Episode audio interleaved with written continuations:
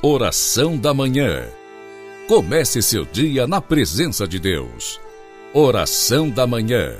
Com Dom Adair José Guimarães, Bispo da Diocese de Formosa, Goiás.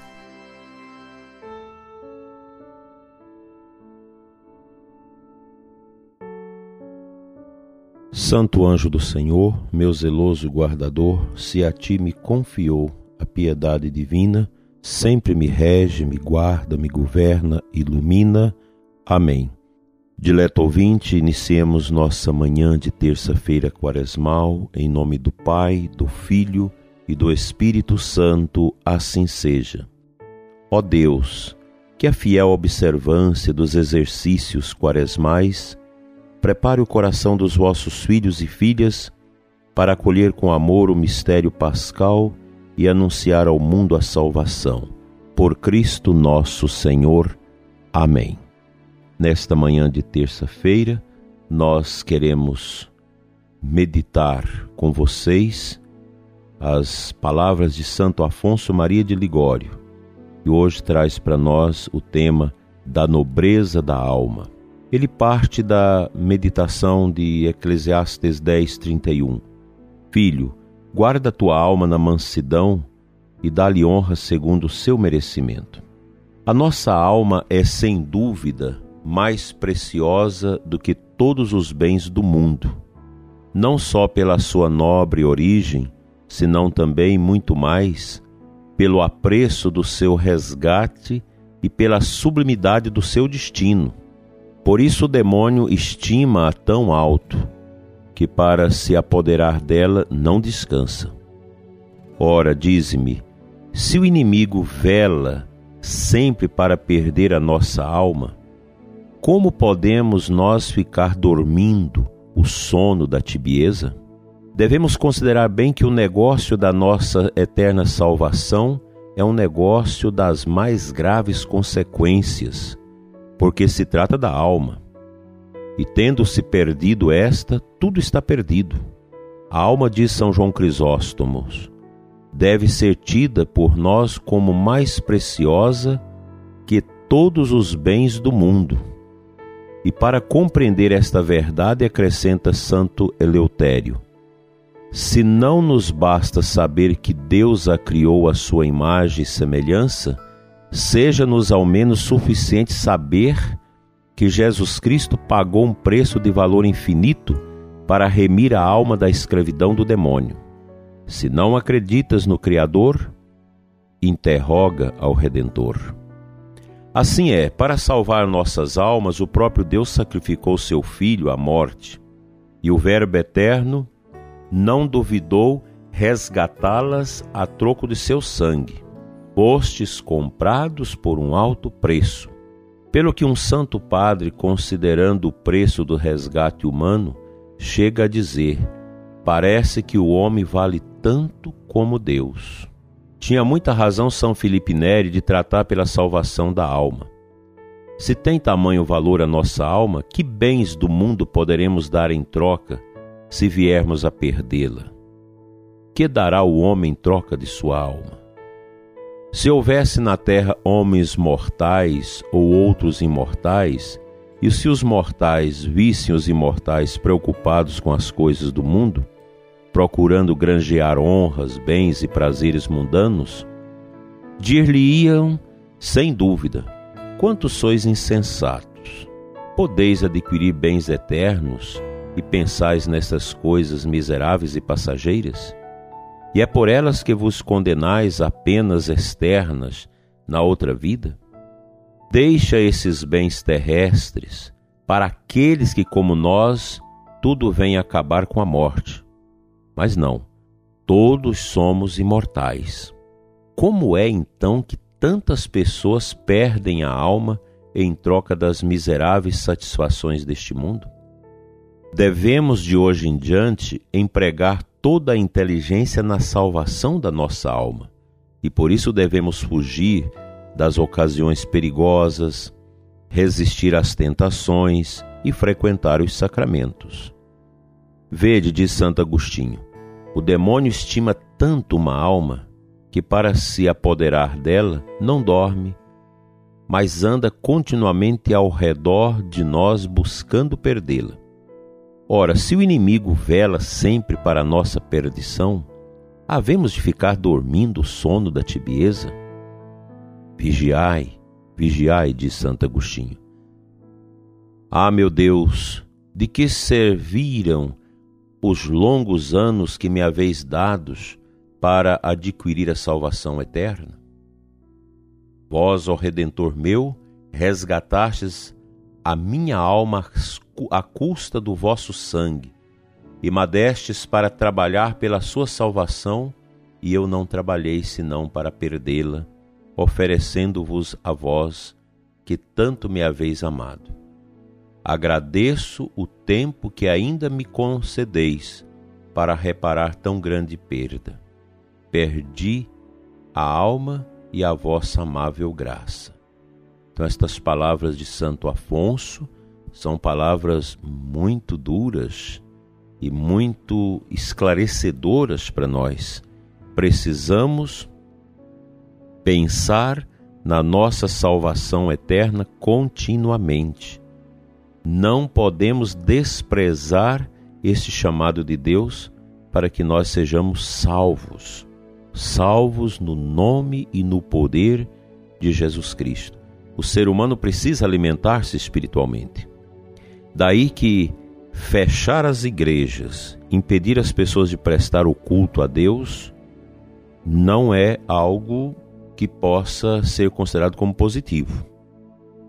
Nunca isso antes aconteceu. A igreja sempre ajudou a enfrentar as pestes com a espiritualidade, porque nós não podemos concentrar a nossa preocupação somente no corpo, nós temos uma alma. A gente respeita os ateus, os materialistas, os positivistas, os que não creem na vida além da morte. Mas nós que cremos somos uma grande multidão e nós não podemos fechar o nosso coração achando que o impedimento à oração, ao louvor a Deus seja algo positivo. Nós temos respeitado os distanciamentos, respeitado todas as exigências sanitárias, bastam ir às nossas igrejas. Então nós não podemos fechar o alimento que nós temos à nossa alma, ao nosso interior. E até digo para você, prezado ouvinte, que nós precisamos crescer, juntamente aí com Frei Gilson e tantos outros padres que estão nas mídias movimentando multidões em oração pelo fim da peste, da pandemia, nós precisamos nos unir a isso. Orai e vigiai, para não caires em tentação, na tentação do medo, da depressão, do suicídio e de tantas outras angústias. Não é fácil, todos nós temos familiares, temos amigos que estão em situação difícil, outros até que já se foram, mas a nossa fé vai além dessas realidades passageiras da vida. Vamos orar e pedir a Deus o fim da peste da fome e da guerra. Vamos à palavra de Deus.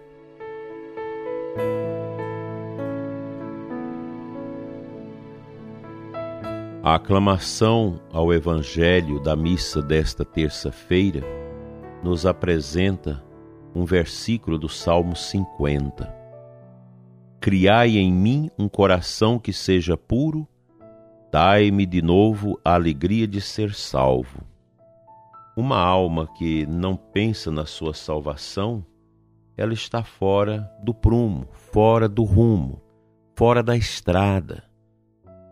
Todos nós precisamos, como pessoas crentes em Deus, como pessoas batizadas, tomar consciência que não pertencemos a este mundo. O ser humano não é só corpo, ele é alma, é um composto. A natureza, a genética dos nossos pais nos dera o corpo, mas a nossa alma, que foi criada de forma eviterna para a eternidade, da parte de Deus, ela é imortal. Ela transcende as realidades deste mundo. E nós precisamos o cuidado do corpo, muito cuidado com o nosso corpo, mas também muito cuidado igualmente com a nossa alma. Se alimenta o corpo com os nutrientes, com os alimentos, com a água, etc., com os medicamentos. mas a nossa alma nós alimentamos com a oração e com os sacramentos.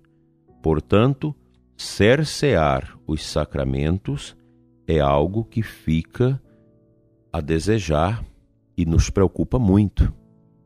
Todos nós precisamos dos sacramentos, que são sinais sensíveis da graça de Deus em nós. Necessitamos desse toque de Deus que vem a nós através dos sacramentos, sobremaneira do, sacramento da Eucaristia, da confissão. Que Deus nos ajude a sair desta situação premente. Que Deus ilumine médicos, enfermeiros, atendentes, ilumine as pessoas da segurança pública, todas as pessoas que estão ligadas ao combate aos efeitos nefastos da pandemia e rezar também pelos nossos enfermos, para que sejam fortalecidos por Deus, possam retomar suas vidas e melhor servir e amar a Deus. Nós precisamos formar esse grande exército de oração, rezar em pequenos grupos aí com distanciamento em frente às unidades de saúde, pelos médicos, pelos enfermeiros, atendentes, pelos doentes. O momento agora é de oração. Nós precisamos empenhar a força, o poder que Deus nos dá através da oração para que possamos abreviar o tempo do sofrimento sobre a terra e aprender com esta pandemia que nós precisamos ser mais humildes. Não é Deus que dá essa peste, mas Deus permite as nossas provações para que nós sejamos melhores e que Deus dê o descanso eterno aos que já partiram em razão deste vírus.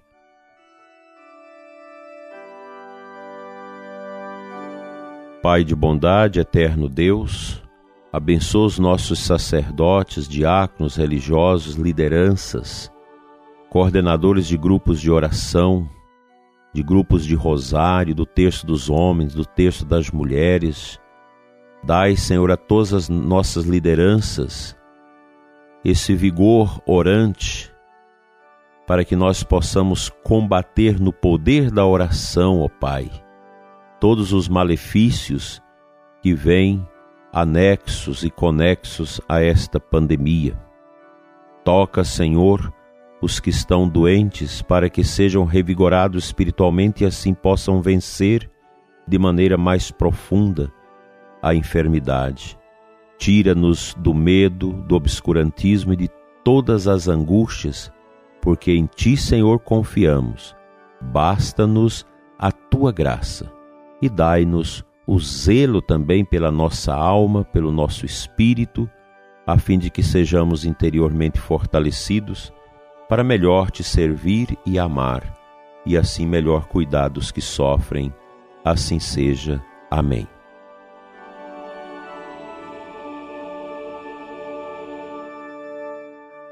pela intercessão dos santos anjos de Deus, venha sobre você e sua família a bênção de Deus Todo-Poderoso, Pai, Filho e Espírito Santo.